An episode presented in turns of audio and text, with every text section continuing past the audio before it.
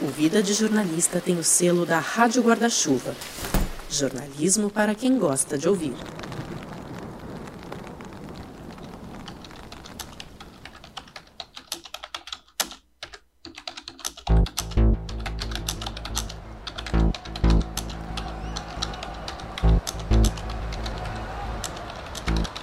Levantar uma vara de mais de 4 metros e meio de comprimento, empunhando-a por apenas uma das extremidades. Depois, a mantenha apontada para o alto, em linha reta com o corpo, sem balançar.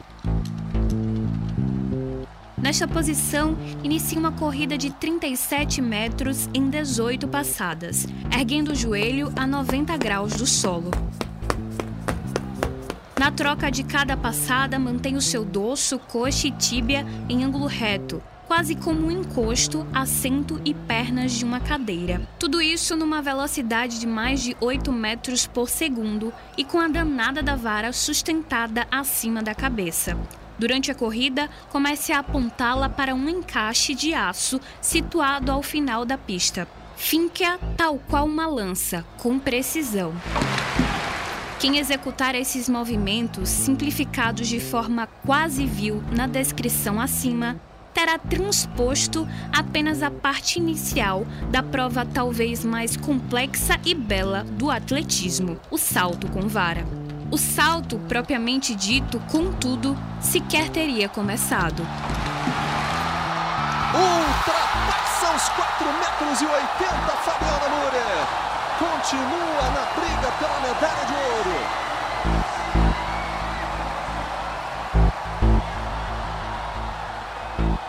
Esse texto que você ouviu é o início de um perfil da saltadora brasileira Fabiana Murer, publicado na revista Piauí em junho de 2012. Para quem acha que jornalismo é só regrinha e padrão, eu já adianto logo que o nome da Fabiana só vai aparecer lá no oitavo parágrafo é que antes disso o leitor e a leitora são envolvidos por uma descrição minuciosa e saborosa também da técnica do salto, sem pressa e sem regras. O texto vai serpenteando sem nenhuma cerimônia, primeiro cita os movimentos de uma sinfonia e na linha seguinte já está falando de transferência de energia cinética. Quem faz essa salada de palavras parecer música para o nosso cérebro é a Dorit Harazin, uma das maiores jornalistas do país, hoje colunista do jornal Globo, com uma dezena de Olimpíadas no currículo, mas também com coberturas de guerras, como a do Vietnã e a do Camboja, uma jornalista completa. A Dorit já era uma referência fundamental de texto para mim quando a gente se conheceu pessoalmente. Foi um mês depois da publicação daquele perfil da Fabiana Murer, no centro de imprensa da Olimpíada de Londres. É, lugar. E esse som que você está ouvindo agora é real. Essa voz aí é de outro grande jornalista olímpico, Marcelo Laguna, isso é um vídeo que eu gravei ali no centro de imprensa para guardar de recordação. A Dorit aparece durante uns 5 segundos nesse vídeo, lá no fundo, de costas, sentada. Atrás da cadeira tem uma mochila preta e um casaco azul, e na frente dela tem uma bancada com um notebook. Não sei o que ela estava escrevendo, mas dá para ver que os dedinhos estavam ali dançando em cima do teclado. Ou seja, era hora da Dorit fazer o que ela faz de melhor: fabricar um texto.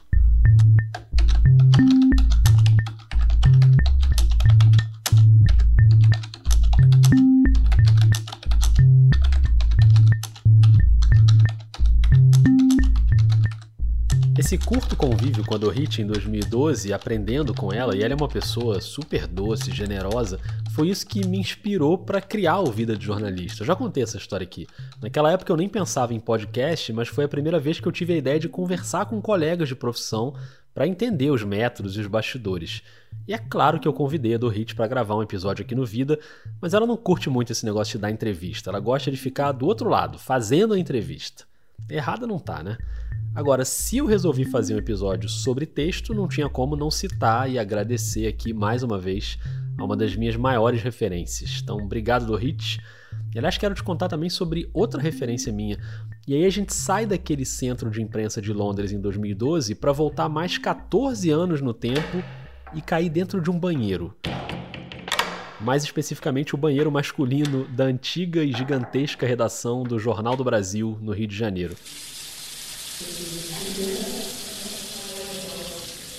Calma, eu vou te explicar por que, que apareceu um banheiro do nada no episódio. É que em 1998 eu era estagiário no JB e o meu texto era muito, muito, muito ruim. Mas muito ruim. Eu não conseguia juntar três frases, um inferno. E eu tinha uma chefe muito brava que reclamava do meu texto todo dia, só que ela reclamava em voz alta no meio da redação. Eu ficava morrendo de vergonha e muitas vezes eu levantava e ia para o banheiro, só para ficar lá uns 5 minutos e fugir um pouquinho daquela vergonha. Jogava uma água no rosto, tentava me recompor ali e voltava. Então eu percebi que eu precisava de boas referências de texto. E como eu estava no Jornal do Brasil, não demorou muito tempo para eu encontrar, né? A primeira referência veio da revista Domingo, que o JB publicava toda semana. Ali tinha um repórter que escrevia do jeito que eu queria escrever que eu queria, mas não conseguia, né? Um jeito bem solto, bem leve, meio informal, sabe? Parecia que ele estava conversando com o leitor. Eu adorava aquilo. Agora é irreversível. Aos 34 anos, Narcisa Tamborindeg está prontinha para entrar na adolescência usa jeans de cós baixo, dá festas em que os convidados entopem o vaso do banheiro, quer botar um piercing no umbigo, canta uma música da Madonna no videokê, pensa em transformar seu querido diário num livro, vai à igreja com fervor de primeira comunhão, sonha em encontrar um namorado fiel e carinhoso, fica deprimida quando descobre que o namorado não é fiel nem carinhoso, fica com ele assim mesmo, é a vida, não? Sente cosquinha no pescoço e na sola dos pés. Usa gloss nos lábios e correntinha no tornozelo. Não usa sutiã. Por fim, Deus do céu, acaba de ser suspensa da faculdade acusada de adulterar a pauta de frequência. Coisa à toa, Narcisa teria emendado o F de falta para o P de presente, para fugir da reprovação. Artifício usado por qualquer garota da sua idade. Mas ela jura que é mentira e está botando a universidade na justiça. Esse aí é o começo de um perfil da socialite Narcisa Tamborindeg, publicado na revista Domingo do Jornal do Brasil. O repórter era o Renato Lemos. Eu adorava os textos dele. Esse lead aí que a gente ouviu, o lead para quem não é do jornalismo é a abertura da matéria, né? O parágrafo inicial. O Renato usava com alguma frequência esse recurso aí no lead de despejar um monte de informações numa frase enorme, o que também é uma rasteira nas regrinhas do jornalismo, né? De frases curtas, diretas, que nada. Esse lead aí tem uma frase que dura 20 linhas. E eu achava o máximo aquilo. O Renato foi a minha primeira grande referência de escrita e indiretamente ele me ajudou muito a melhorar o meu texto. Eu digo indiretamente porque a gente trabalhava no mesmo jornal, mas a gente não era próximo. Ele trabalhava do outro lado da redação e eu era só aquele estagiário ali quietinho que tomava esporro e ia pro banheiro, basicamente. Depois o Renato saiu do JB, foi pro Globo, depois ele saiu das redações, eu nunca mais tive notícias dele. Mas ficou essa referência muito forte de texto para mim e eu quis abrir esse episódio aqui sobre texto citando a Dorit e o Renato. Muito obrigado aos dois.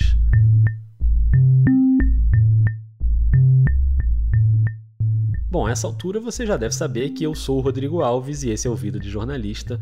Hoje eu encarei essa roubada que é fazer um episódio em áudio sobre texto. Essa ideia, aliás, nem foi minha, hein? Foi de uma ouvinte muito querida, que é a Natália Pandeló, que me deu essa sugestão em dezembro de 2019. Ou pelo menos eu mandei uma mensagem para ela avisando que o episódio do texto finalmente ia rolar. Rodrigo, nem acredito que esse episódio vai finalmente sair.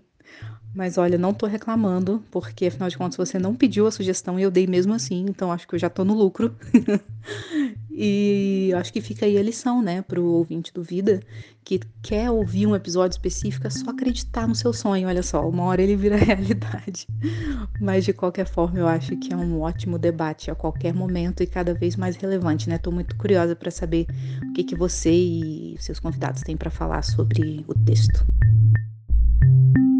Muito bem, muito bem. Vamos ver o que vai dar esse negócio. Ah, e para me ajudar nessa missão, eu chamei também uma pessoa que você já ouviu duas vezes aqui nesse início de episódio, que é a Thaís Albino, jornalista de Maceió e uma das apresentadoras do podcast A Semana em Alagoas. A Thaís fez a oficina do Vida e ela vai aparecer aqui de vez em quando para a gente dar uns respiros. Do nada o teclado volta e a Thaís entra lendo um trecho de alguma reportagem. E algumas foram sugestões dos próprios ouvintes do Vida no Twitter. Então, assim, isso que a Nath falou, que aqui o ouvinte tem vez, é verdade esse bilhete. Mas espera aí, teclado, não é agora que a Thaís volta não, é daqui a pouco, vamos com calma. Agora eu vou chamar outro jornalista para a gente conversar sobre texto, para a gente refletir um pouquinho sobre esse negócio aí de escrever. Vou trocar uma ideia com o Alexandre Aliati. Oi, oi, oi, oi, oi. Agora sim, tudo bom? E aí, meu querido, como vai? Tudo bem? Beleza. Saudade do amigo. Saudade também. O Aliati é um baita jornalista, a gente trabalhou juntos no Esporte da Globo durante um bom tempo, ele está lá até hoje, e ele sempre foi conhecido também pela qualidade do texto. E textos muito longos, né? Quando a gente era da mesma equipe, o pessoal ficava contando lá os parágrafos das reportagens dele para ver se ele batia o próprio recorde. Cara, quem contava na verdade era um editor que eu tive chamado Rodrigo Alves, né? E fazia a maldade de contar os parágrafos e. Não, isso aí não importa. O que importa é que o recorde, pelo menos naquela época, era um perfil de exatos 70 parágrafos do jogador Walter. Eu abri a matéria aqui agora, foi em 2013, os 70 parágrafos continuam lá e tem 628 comentários nessa matéria. O primeiro é de um rapaz chamado Bruno Quadra e ele pergunta: Alguém aí leu isso tudo? e aí o Jadeilson Ribeiro logo embaixo responde: Eu li tudo e foi incrível. E foi incrível mesmo. O título era A Insustentável Leveza de Ser Walter, um Sobrevivente. Esse perfil foi feito porque o Walter estava jogando muito e sendo muito falado, ele na época estava no Goiás, porque ele era muito gordo. Apesar de ser muito gordo, ele estava jogando muito. E isso causava uma impressão muito grande nas pessoas. E ele começou a se tornar um personagem muito nacional. Uh, e, em geral, com um tom de piada. Uh, a imprensa tratava ele com uma certa chacota, assim. E aí, ao, ao pesquisar a história dele, eu percebi que, embora o que se falasse dele fosse sobre excesso, excesso especialmente de, de peso, o que caracterizava ele era a ausência, era o que ele não tinha. E aí eu, eu roubei do Milan Kundera o, o, o, mote da insustentável leveza, de que era, na verdade, não era o peso que explicava o Walter, era a leveza, era aquilo que ele não tinha, era aquilo que ele nunca teve. E isso que era insustentável para ele, era isso que fazia com que ele tivesse zilhões de episódios bizarros na carreira. Ele, algumas vezes na carreira ele desapareceu do, do clube, parou de treinar, se escondeu e tal. Ele tem mil e um episódios folclóricos, bizarros, tristes, uh, que na verdade não se explicam pelo excesso, se explicam pela ausência, sabe? Então eu acho que por ter achado esse mote, eu, eu acho que foi um mote feliz. Esse é um texto que eu guardo, guardo com carinho. Walter tinha seis anos. Estava na rua quando o boato começou a correr. Ficou assustado. Subiu na garupa da moto dirigida por um de seus irmãos e saiu em disparada pelo Recife. Em poucos minutos, viu o ônibus parado. Aproximou-se. Dentro do veículo jazia o corpo de Valdemir, outro de seus irmãos. Aos 18 anos, ele acabara de ser assassinado a tiros. Executado por causa de uma rusga entre gangues rivais. Walter chorou, chorou muito, e ainda hoje lembra de ter pensado: não quero isso para minha vida. A violência, muito mais do que a segurança, fez parte de sua formação. Muito bem, ótimo começo. Agora só faltam 69 parágrafos, mas eu sempre fico curioso de saber como é o processo para escrever uma reportagem assim, o passo a passo, né? Que aliás começa bem antes dos dedinhos no teclado. Eu começo a pensar nela em como ela, como ela vai ser estruturada já enquanto eu vou fazendo as entrevistas. É, quando eu passo, sei lá, uma semana, duas semanas mergulhado numa matéria, eu penso muito nela de fato, assim, mesmo nos períodos fora do trabalho, assim de pensar assim, tipo, na hora de dormir e tal. Mergulho bastante na matéria. E aí, enquanto eu vou fazendo as entrevistas, já vou pensando bastante na, na estrutura dela. Um negócio que eu faço é, antes de escrevê-la, sempre antes de escrevê-la, pesquisar o máximo que o tempo me permite. Por exemplo, vou fazer uma, um perfil sobre um jogador X, eu acesso tudo que existe ao meu alcance de vídeos desse jogador X, é, de reportagens feitas com esse jogador X, é, de entrevistas que ele deu para outros veículos, porque às vezes ali numa, num detalhezinho ali, num cantinho de declaração dele, de uma entrevista de cinco anos atrás, vai estar o meu lead de hoje, sabe? Feitas as entrevistas, eu crio um arquivo de Word e ali jogo todas as entrevistas e todos os links, boto travessões assim com curiosidades, são questões que eu acho que tem que estar necessariamente no texto, que podem ser questões de virada de texto, questões de suspense, que podem ser intertítulos, quebras de texto, sabe? Que podem tornar o texto mais leve, mais a leitura mais automática, assim, mais suave. Aí vem a hora de rabiscar o roteiro no papel. Desenhado mesmo, pega um papel, um papel de bloco assim e desenho com setinhas. Essa, é, essa, esse episódio leva a esse, esse episódio dialoga com esse. É, eu tento sempre já ir, ir para a escrita do texto com uma ideia mínima de qual vai ser o coração do texto, assim, sabe? De qual vai ser a, enfim, a espinha, a espinha dele, né? O que, que, que, que vai, que, que vai sustentá-lo? Onde é que eu vou encaixar episódios, mas ele tem que ter um núcleo, né? ele tem que ter um coração. E esse coração, eh, esse mote, eu tento uh, sempre, se possível, elaborar antes de ir para a escrita. Às vezes não dá, né? Às vezes a gente vai para a escrita e fica esperando aquela musa imaginária baixar, o que na verdade é uma grande ilusão, né? Ela não baixa, mas fica esperando vir, vir alguma luz ali que, que te dê um, um caminho assim. Com ou sem essa luz, chega uma hora que não tem jeito. E aí eu vou escrever. E na escrita, eu se não lembro de ter escrito o lead por último, assim. Primeiro o título, depois o subtítulo, depois o lead, e assim eu vou. Assim, o título eventualmente acaba mudando. Eventualmente não, acontece bastante, né? De mudar depois. Mas. Uh, e, e, e, eventualmente também de deixar pro fim. Quando não vem nada, eu deixo o título pro fim. Mas o procedimento normal é começar pelo título, pelo subtítulo, aí pro lead.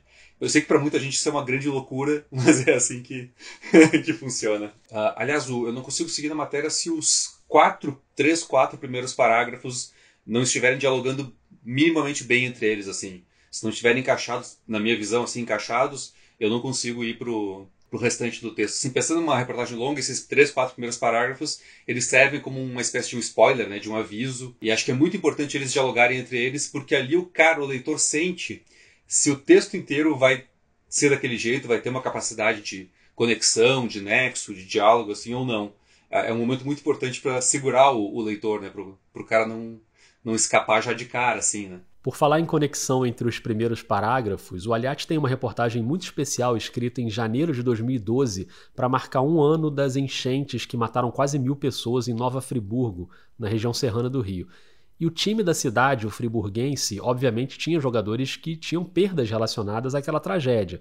O recurso de texto foi fazer um lead duplo, dois parágrafos quase iguais, com as mesmas frases, só mudando o nome dos personagens e um ou outro detalhe nas histórias. E as histórias eram muito parecidas. Então foi por isso um lead que se repetia, porque justamente para mostrar, para causar alguma estranheza assim, mas para reforçar que, o, que as histórias deles eram muito parecidas, porque era uma tragédia tão grande que acabava tornando quase todos iguais assim.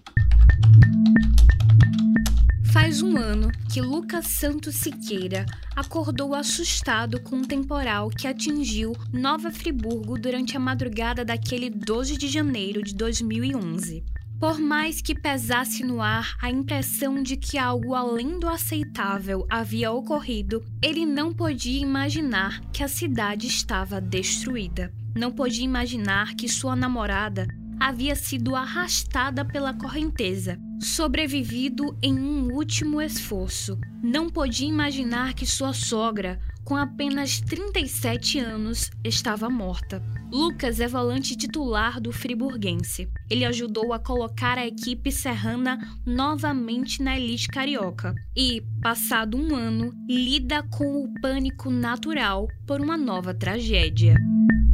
Faz um ano que Marcos Guindani Soares, o Bidu, acordou assustado com um temporal que atingiu Nova Friburgo durante a madrugada daquele 12 de janeiro de 2011. Por mais que pesasse no ar a impressão de que algo além do aceitável havia ocorrido, ele não podia imaginar que seu bairro estava devastado. Não podia imaginar que parentes haviam perdido a casa. Não podia imaginar que amigos de infância e conhecidos de décadas haviam perdido a vida. Bidu é volante titular do Friburguense. Ele ajudou a colocar a equipe serrana novamente na elite carioca. E, passado um ano, lida com o pânico natural por uma nova tragédia. E eu, eu, lembro de um episódio maravilhoso dessa matéria, que o, ela entrou de manhã bem cedo. O editor que abriu a capa do site, que abriu a home do site de manhã, na pressa de chamar a matéria, leu aquilo e achou que fosse um erro. E ele, ele apagou o segundo parágrafo. ele apagou o segundo parágrafo. E aí, sei lá, a matéria entrou, sei lá, seis da manhã. Essas matérias que abrem o dia costumam entrar muito cedo. E eu certamente não acordei seis da manhã para ver a matéria, acordei, sei lá, oito, nove, e aí vi a matéria. E quando eu vi, eu disse, meu Deus do céu, o que aconteceu? Mas enfim, a matéria por umas três horas, ela ficou no ar com um, primeiro parágrafo, e aí o segundo parágrafo era as semelhanças. Blá, blá, blá, e certamente o leitor leu isso e pensou: cara, que semelhança? Do que, que esse cara tá falando? Mas aí depois eu consegui ressuscitar o parágrafo e fez um pouco mais de sentido. Acontece nas melhores redações. Acontece, acontece. E sabe o que é que também acontece nos melhores podcasts? No meio da gravação da entrevista, começa um panelaço.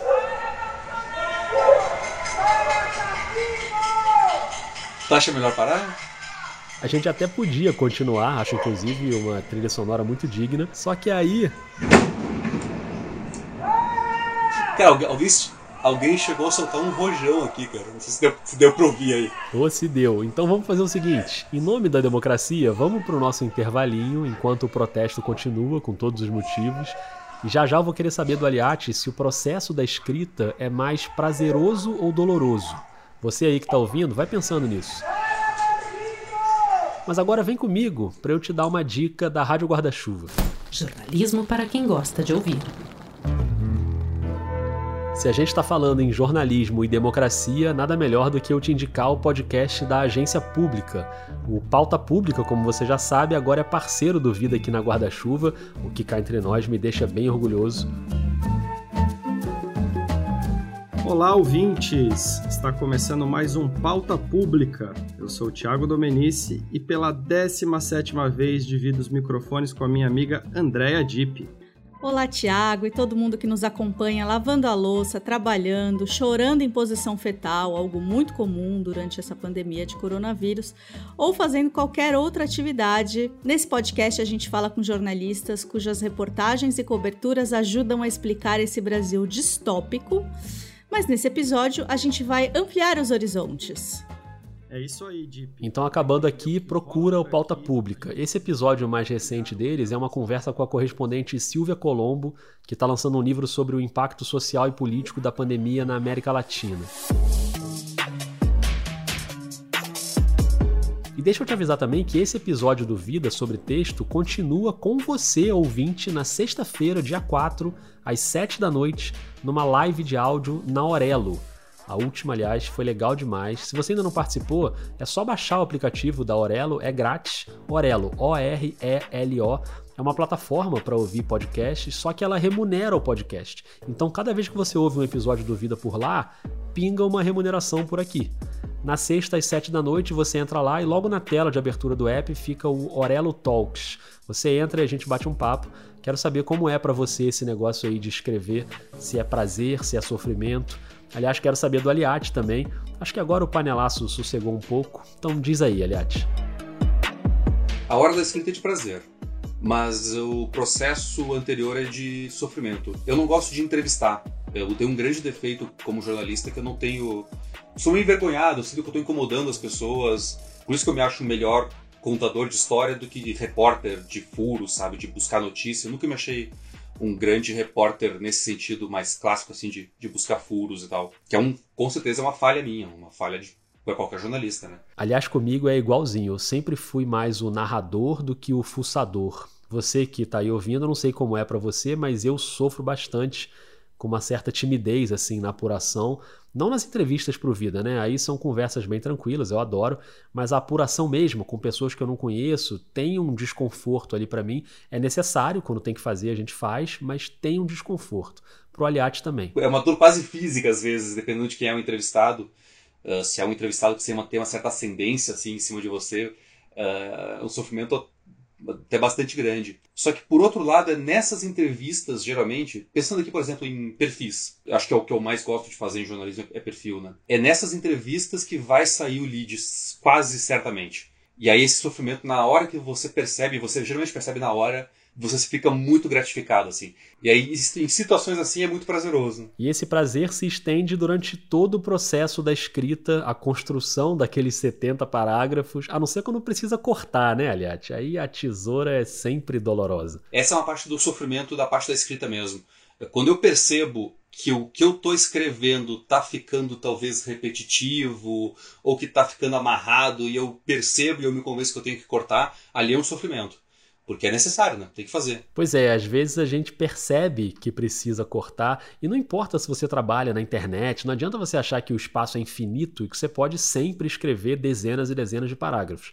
Às vezes aquela matéria pede menos. Porque tem um, tem um grande lance, cara. O, se for pensar, o, o, acho que antigamente, umas boas décadas atrás, a grande questão do jornalismo era de espaço, né?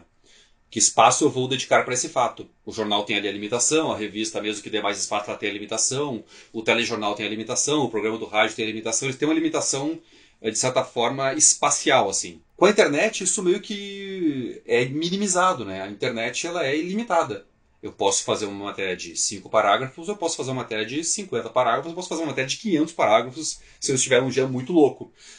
Então, a, a grande questão passa a ser, na verdade, uma questão de tempo, né?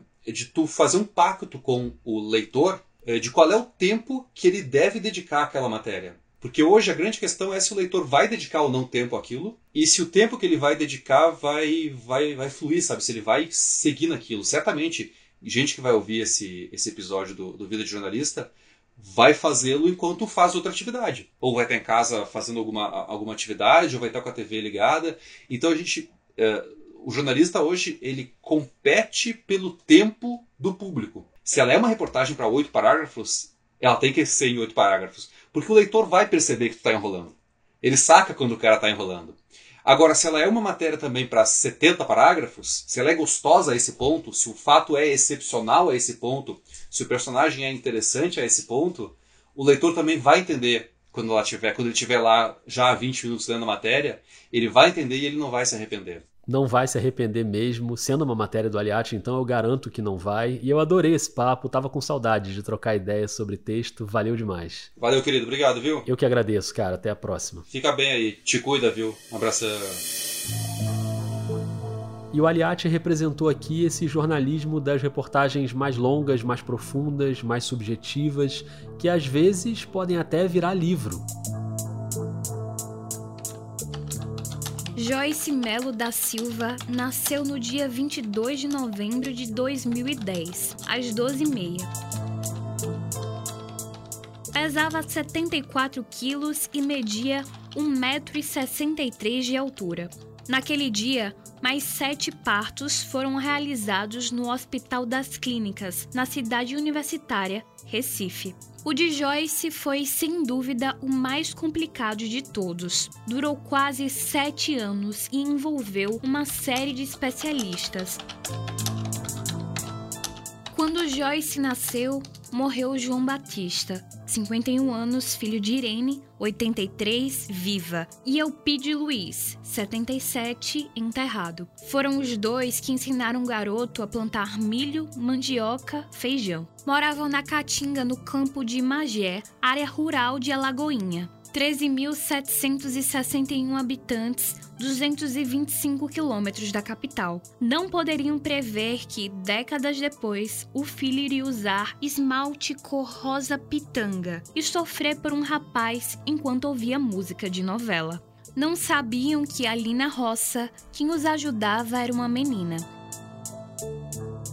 Aí chamavam por João. João que sempre foi muito zeloso, João que nunca deu trabalho, João que até plantou um jardim ao lado da casa. Só para eles esse menino deixou saudade. Há tempos Joyce sabia que ele existia apenas aparentemente. Foi por isso que decidiu, apesar do olhar triste e reprovador da mãe, findar com ele. Um dia, deitou-se em uma maca e dormiu. Ali matou João, Ali nasceu Joyce. Reportagem de Fabiana Moraes, publicada no Jornal do Comércio em abril de 2011 e depois transformada no livro O Nascimento de Joyce.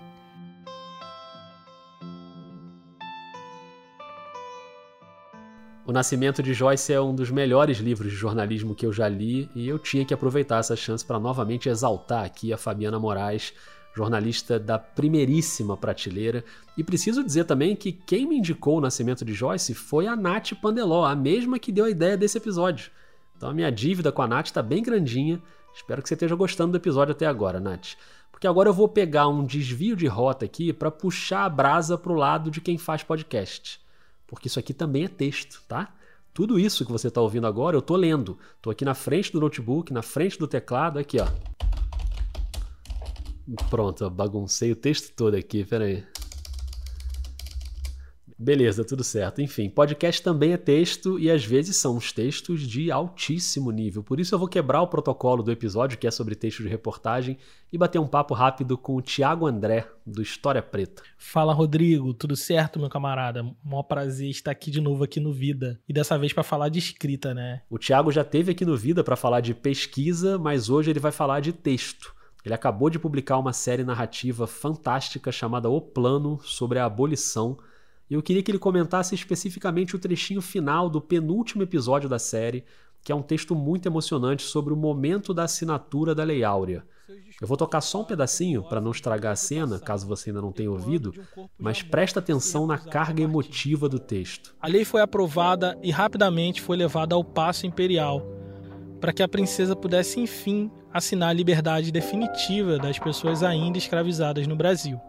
Naquela sala espaçosa estavam um ministro de Estado, senadores e um negrinho atrevido chamado José do Patrocínio. Das mãos dele, a princesa recebeu uma caneta dourada, cravejada em pedras preciosas, comprada especialmente para a ocasião, presente da Confederação Abolicionista.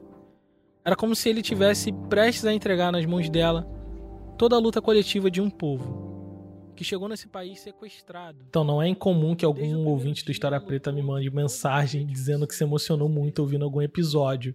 E eu confesso que eu também me emociono muito quando o episódio está pronto, assim. Mas essa cena especial foi a primeira vez que eu de fato chorei, assim, derramei lágrimas enquanto eu escrevia. E isso mais uma vez tem a ver com a subjetividade, o envolvimento de quem produz o conteúdo, tema que a Fabiana Moraes aborda de um jeito sempre certeiro. Ela falou sobre isso no episódio dela aqui no Vida. Se você ainda não ouviu, pode ir lá buscar.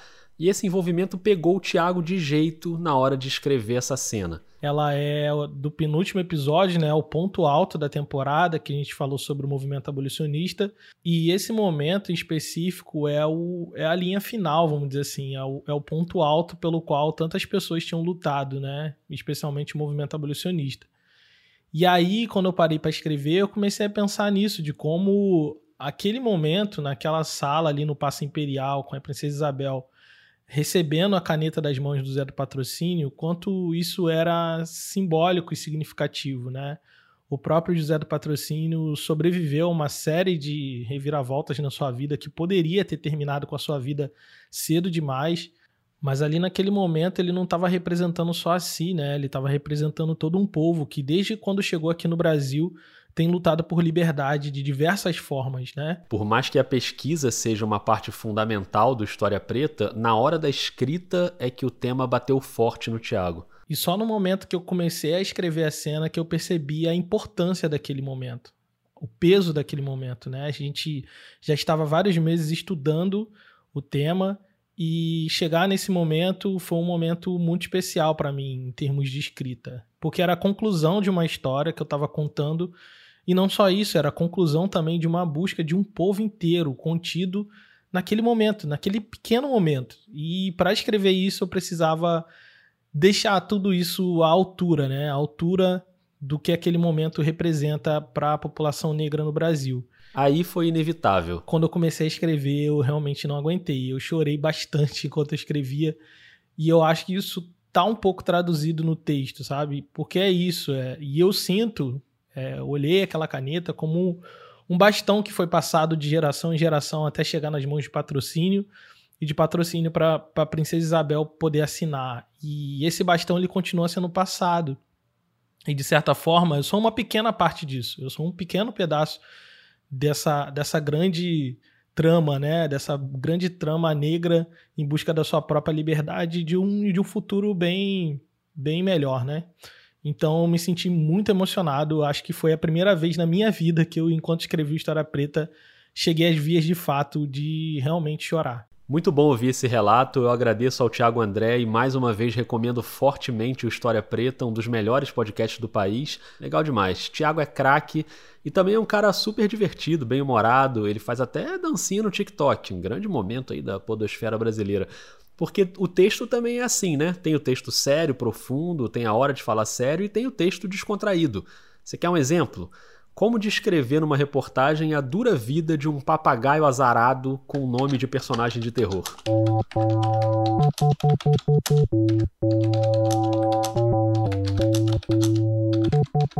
Fred Krueger não teve uma vida fácil.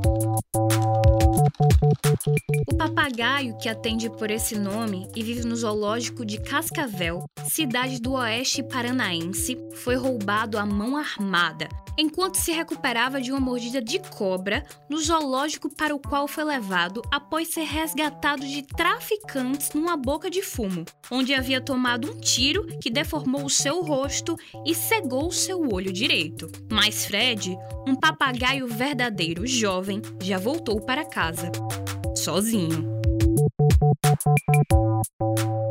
Reportagem de Rafael Hernandes na Folha de São Paulo em abril de 2019, com o título Papagaio que levou tiro, mordida de cobra e foi roubado, volta sozinho para zoológico. A dica no Twitter veio da Nadeja Calado, da CBN. Adorei essa dica da Nadeja, coitado de Fred Krueger. E esse tipo de texto mais descontraído era o que eu buscava naquele começo lá no Jornal do Brasil, inspirado nos perfis do Renato Lemos. Aliás, eu fiquei pensando como estaria Renato Lemos hoje, né? Eu sei que ele não tá mais nas redações, mas eu achei ele no Facebook e mandei uma mensagem para ele. Eis que na mesma hora o Renato me respondeu. Falei, caramba, e agora, né? Aí eu perguntei se a gente podia marcar uma chamada para eu contar essa história para ele, essa jornada pessoal minha, né, do meu texto, que começa com a inspiração dele e agora a gente faz esse contato aí mais de duas décadas depois. E ele topou. Opa! Renato, tudo bom? E aí, cara? Tranquilo? Tudo jóia? Tranquilo, beleza. Como é que você tá, cara? Tô tranquilo aqui. Beleza. Obrigado, cara, por atender esse convite meio inusitado 20 anos depois. Tranquilo, imagina, imagina. É, é uma coisa que, que, que me orgulha até, entendeu? Assim, alguém me ter referência de texto, assim, é uma coisa que eu, eu gostava também de escrever. Eu, eu, eu, gostava, eu tinha orgulho no meu texto também. Tenho orgulho. O Renato hoje trabalha escrevendo, mas de 2010 para cá, fora das redações. Ele faz assessoria de conteúdo para a formação de um museu na cidade de Vassouras, no interior do Rio, e também escrevendo livros. Tenho feito alguns, alguns livros de encomenda, de biografia, e lancei um livro de contos. E a formação dele não é em jornalismo, é em cinema. Eu entrei no jornalismo por conta de escrever textos sobre cinema. No começo ali no Jornal do Brasil, ele escrevia aqueles resuminhos dos filmes que iam passar na TV, sabe? Filmes de TV que ninguém lia, entendeu? Ali eu podia escrever qualquer coisa porque o meu editor não lia, entendeu? Assim, ninguém lia. E eu fazia brincadeiras, escrevia o que eu queria e até que algumas pessoas começaram a ler. Aí ele foi ganhando mais espaço para escrever outras coisas até chegar nos perfis. Assim como o Aliati, o Renato também abraçou os perfis como foco principal e foi achando esse estilo de escrever de uma maneira informal, quase conversada. Isso era um negócio pensado, não era por acaso. Eu pensava assim, eu sempre quis pegar alguma coisa que fizesse esse efeito que você está falando, entendeu? Assim, sem dúvida, eu não vou dizer que era uma coisa natural porque não era. Entendeu? Assim, eu sempre gostei de usar alguma coisa que tornasse aquele, falando assim, caramba, o que, que, é isso aqui? E vou ler. E, e, mesmo que eventualmente essa, esse tipo de observação minha não fosse a observação padrão a respeito dos, dos entrevistados também. Por exemplo, as observações num perfil espetacular do músico João Donato. João Donato sorri e seu rosto se ilumina como uma grande lua cheia. A bochecha lisa como um bumbum de neném. Tudo ali parece de neném. Os olhos pequenos, os dentes pequenos, o cabelo ralo tingido de um vermelho clarinho. Há ainda o boné na cabeça, a camisa colorida, trabalho do grafiteiro Toys, a calça folgada, o chinelo de dedo e a fala silabada, como a de um menino em busca de palavras desconhecidas porque muitas vezes as pessoas não gostavam desse. Não, não João Donato, que adorou e a gente curtiu muito a história depois, mas já alguns perfis que eu fiz na minha vida assim, eu fiz alguma observação que a pessoa não, não, não curtiu. Mas esse tipo de palavra, de, de expressão, é, é buscada, é, não é natural não. É, se você é, é aquele negócio, mesmo que você, mesmo que a pele, mesmo que a pele bote um bunda de neném na cara do, do, do Donato, mas é isso assim, entendeu? Eu, eu chamei para ler, entendeu? Assim, dei uma, fiz uma visão diferente ali para que as pessoas vão olhar, vão olhar que, que matéria é aquela, entendeu? É por aí. Essa busca pelo texto que fisga o leitor e a leitora faz parte de um processo prazeroso, como o Aliati também disse. Quando a gente acha o texto, é uma delícia. Ter essa, essa busca e achar, então, assim, quando você acha assim na cabeça, antes mesmo, antes de você escrever, você já achou na cabeça, isso é um prazer também, era um prazer bem bacana também. Eu acho que eu, eu ficava tão obcecado para ter um lead que eu pudesse capturar o leitor, eu acho que era é, essa história, assim, que depois até relaxava, aí, aí o resto do texto vinha na boa, assim, o sublead, não sei o que, então vinha muito, muito tranquilo, assim, porque eu sei que aquilo vai ser fácil, entendeu? Assim, o, o, o lead para mim era meio obsessivo mesmo, assim, era uma coisa que eu buscava mesmo. Para muita gente essa busca continua até hoje, mas uma das coisas que a Nath levantou lá atrás, quando ela sugeriu esse episódio, foi e o futuro? Qual é o futuro desse texto longo, trabalhado, aprofundado? Eu acho, eu acho que ele vai estar sempre ali. Eu acho que ele vai estar sempre ali. Eu acho que é uma coisa cíclica, assim traduzindo em, em, exemplos. Quando a Piauí foi lançada, entendeu assim? Quando a Piauí foi lançada, assim, as pessoas já achavam que não, que, que não teria lugar para um texto mais longo. E, e por conta disso, é, é, algumas outras publicações também investiram em textos mais longos, mesmo no, no, nos jornais, algumas reportagens especiais, um jornalismo investigativo um pouco mais, mais aprofundado. Teve, é, é teve um movimento para isso quando já não se achava que teria. E eu acho também que, que vai ter. Eu acho que é uma coisa cíclica, eu acho que, eu acho que não é uma coisa fácil, eu acho que é uma coisa difícil, mas eu acho que daqui a pouco tem uma outra, vai ter uma outra, um redirecionamento e sempre vai ter um consumidor para isso. Eu acho que sim, porque as pessoas gostam de ler. Acho que toda vez que o, que o jornalismo investe num bom texto, assim, tem uma resposta boa. Então, assim, dificilmente é jogado fora. Dificilmente essa pessoa que tem um bom texto, assim, ela é deixada de lado. Assim, ele vai ter porque vai ter um leitor para isso, sim.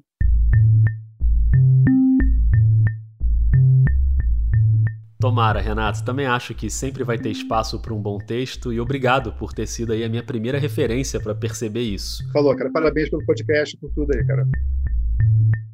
Eu que agradeço e vale a gente lembrar que um bom texto também pode estar, por exemplo, numa coluna, né? O próprio Renato foi colunista também, a Fabiana Moraes, que hoje escreve uma coluna no Intercept Brasil com textos brilhantes, ou até mesmo numa matéria factual. Vou chamar a Thaís aqui pela última vez para mostrar um exemplo de um ótimo texto numa cobertura factual de um acidente de trânsito.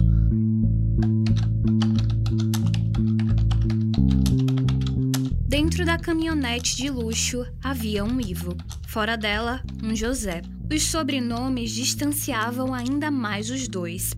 Pitangui ao volante, Silva a pé. Filho do cirurgião plástico mais famoso do país, Ivinho, como é conhecido, cresceu à sombra dos bambus plantados na Ilha do Pai, um paraíso particular no Mar Esmeralda de Angra dos Reis, onde os pássaros do criadouro são alimentados com sardinha fresca a cada manhã. José passou a infância com seus 11 irmãos na pequena Sertânia, a 315 quilômetros de Recife, à beira da nascente do rio Mochotó brincavam na praça ao redor da igrejinha. Se um é empresário e circula pelas altas rodas da sociedade carioca, o outro, operário, sentia-se à vontade na Zona Sul, mas em seu subterrâneo, onde trabalhava desde abril de 2013 como escavador, abrindo caminho para o metrô chegar à Barra da Tijuca. Dois mundos completamente díspares que se encontraram na calçada da rua Marquês de São Vicente, em frente ao número 256, na noite de quinta-feira. O encontro fez as diferenças entre os dois se alargarem. Ivo está vivo, José não. Matéria de Caio Barreto Brizo e Gustavo Goulart, no jornal O Globo, em agosto de 2015, com o título Filho de Pitangui é preso após acidente na Gávea. Sugestão dos ouvintes Fernanda Fernandes e Marcelo Tavella.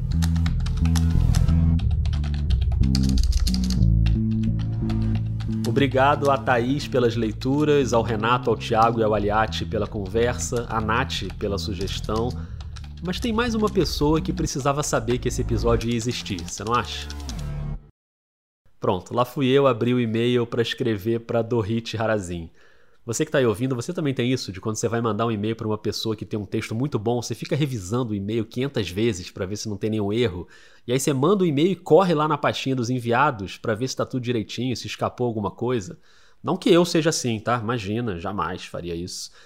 Mas enfim, mandei o um e-mail para Dorit falando que ia ter esse episódio sobre texto, sobre o prazer e a dor de escrever, e ela prontamente me respondeu, como sempre, muito gentil. Eu já sabia que ela não ia gravar ou me dar uma entrevista, mas a resposta dela comentando esse tema me deixou tão realizado, porque ela conseguiu resumir o que se passa na minha cabeça e talvez na sua também, mas ela consegue traduzir isso em palavras. Então eu pedi para Dorit para compartilhar aqui no episódio o que ela escreveu.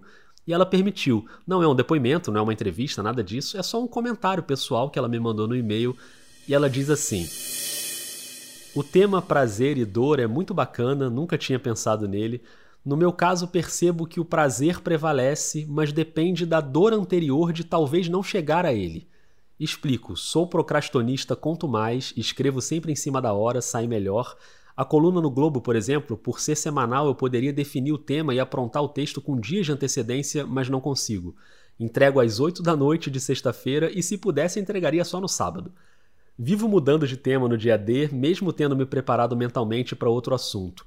O prazer maior advém não da construção do raciocínio, mas de uma ou outra frase que brota de forma inesperada e me encanta. Pode até ser um mero adjetivo ou uma palavra certeira que se encaixam a meu gosto. São essas pequenas alegrias interiores, só minhas, que superam de longe a dúvida, a incerteza, a indispensável dor de escrever.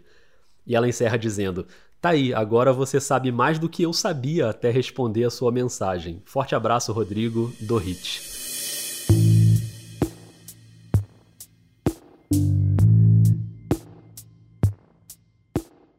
Bem bonito, né? Quer dizer, as pequenas alegrias interiores superam a indispensável dor de escrever. Muito bom. Eu não consigo imaginar um jeito melhor de encerrar essa jornada do que com essas palavras da Dorit, que ela enviou para mim não em áudio, mas em texto. Afinal de contas, esse foi um episódio sobre texto.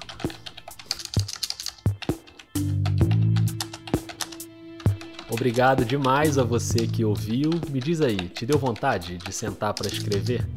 Então vai lá, escreve, aproveita e escreve o que você achou do episódio. Me conta como é para você essa jornada da escrita, qual é a sua dor, quais são as suas pequenas alegrias. Escreve e me manda que aí você passa a fazer a companhia para Dorit na minha caixa de e-mail, é podcastvidadejornalista@gmail.com. Ou fala comigo no Twitter e no Instagram arroba é e tem a nossa conversa, não esquece não, sexta-feira agora, dia 4, na live de áudio no aplicativo da Aurelo. Já baixou? Baixa logo que eu te conheço. Se você não baixar agora, você vai esquecer.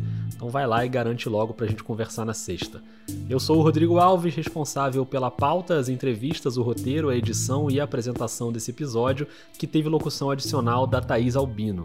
Teve também um áudio do Sport TV logo no começo, uma narração do Rob Porto no salto da Fabiana Murer. Ultrapassa os 4 metros e 80, Fabiana Murer! Grande abraço pro Rob, ouvinte do Vida desde o início. E já que a gente falou em leitura, se você quiser ler o episódio, a transcrição completa está disponível no Medium, o link está aí na descrição. Todos os roteiros da terceira temporada estão lá. A gente se fala na sexta, na Aurelo, e o podcast volta no dia 16. Combinado? Um beijo, um abraço e até mais.